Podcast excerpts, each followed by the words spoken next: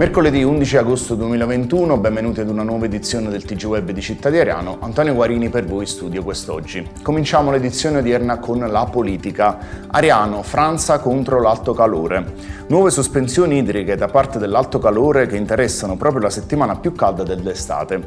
Da Ariano il sindaco Enrico Franza ha inviato una lettera all'azienda chiedendo un incontro urgente anche alla presenza di un delegato del comitato civico che si è costituito per concordare soluzioni tese ad attenuare i disagi della popolazione. Attualità vaccini in Irpinia, i dati dell'ASL Avellino.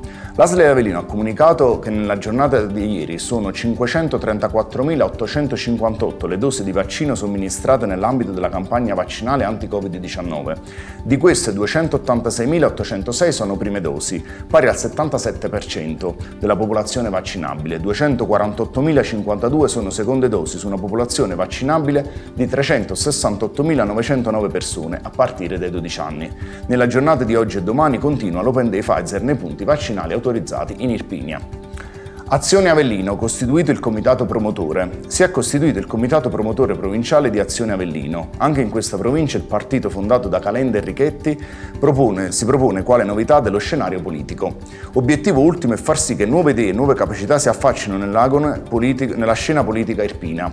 Tra i nomi del comitato irpino che avrà il compito di guidare il partito alla celebrazione del primo congresso, Giovanni Bove come referente provinciale di Azione, Vito Francese tesoriere e Donato Genoa responsabile sviluppo territoriale territoriale delle aree interne.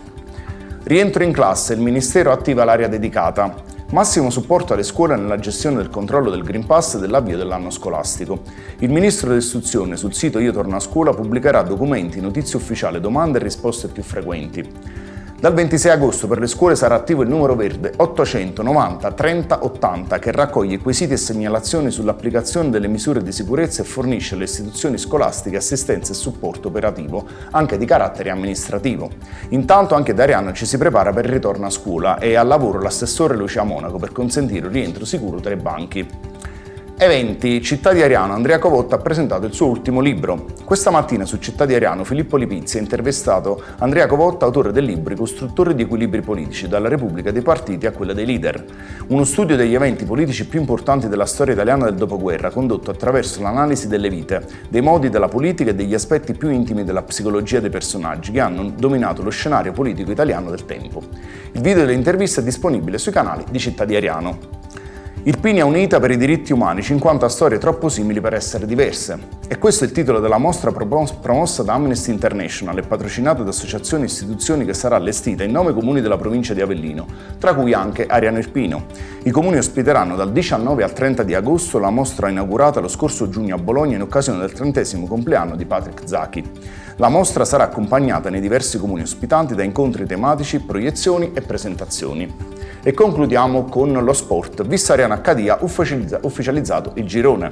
La Lega Nazionale Dilettanti Campania ha ufficializzato la composizione dei tre gironi del campionato d'eccellenza. La Vissariana Accadia è stata inserita nel girone A. Ecco l'elenco delle avversarie della squadra di Mister Del Vecchio e del presidente Michele De Rosa. AC Ottaviano, Audax Cervinara, Eclanese 1932 Calcio, Forza e Coraggio Benevento, Grotta, Lions Mons Militum Montemiletto, Palmese, Lioni, Pomigliano, Realla Cerrana, Saviano 1960, 1990, Virtus Avellino 2013 e Virtus Campania Ponticelli. Era questa l'ultima notizia dell'edizione odierna del TG Web di Città di Ariano. Vi ricordo che potete seguire i nostri aggiornamenti sul sito www.cittadiariano.it, sulle nostre pagine social Facebook e Instagram e sul nostro canale ufficiale YouTube. Da Antonio Guarini grazie per la cortese attenzione e vi do appuntamento sin da ora all'edizione di domani, sempre alle ore 13.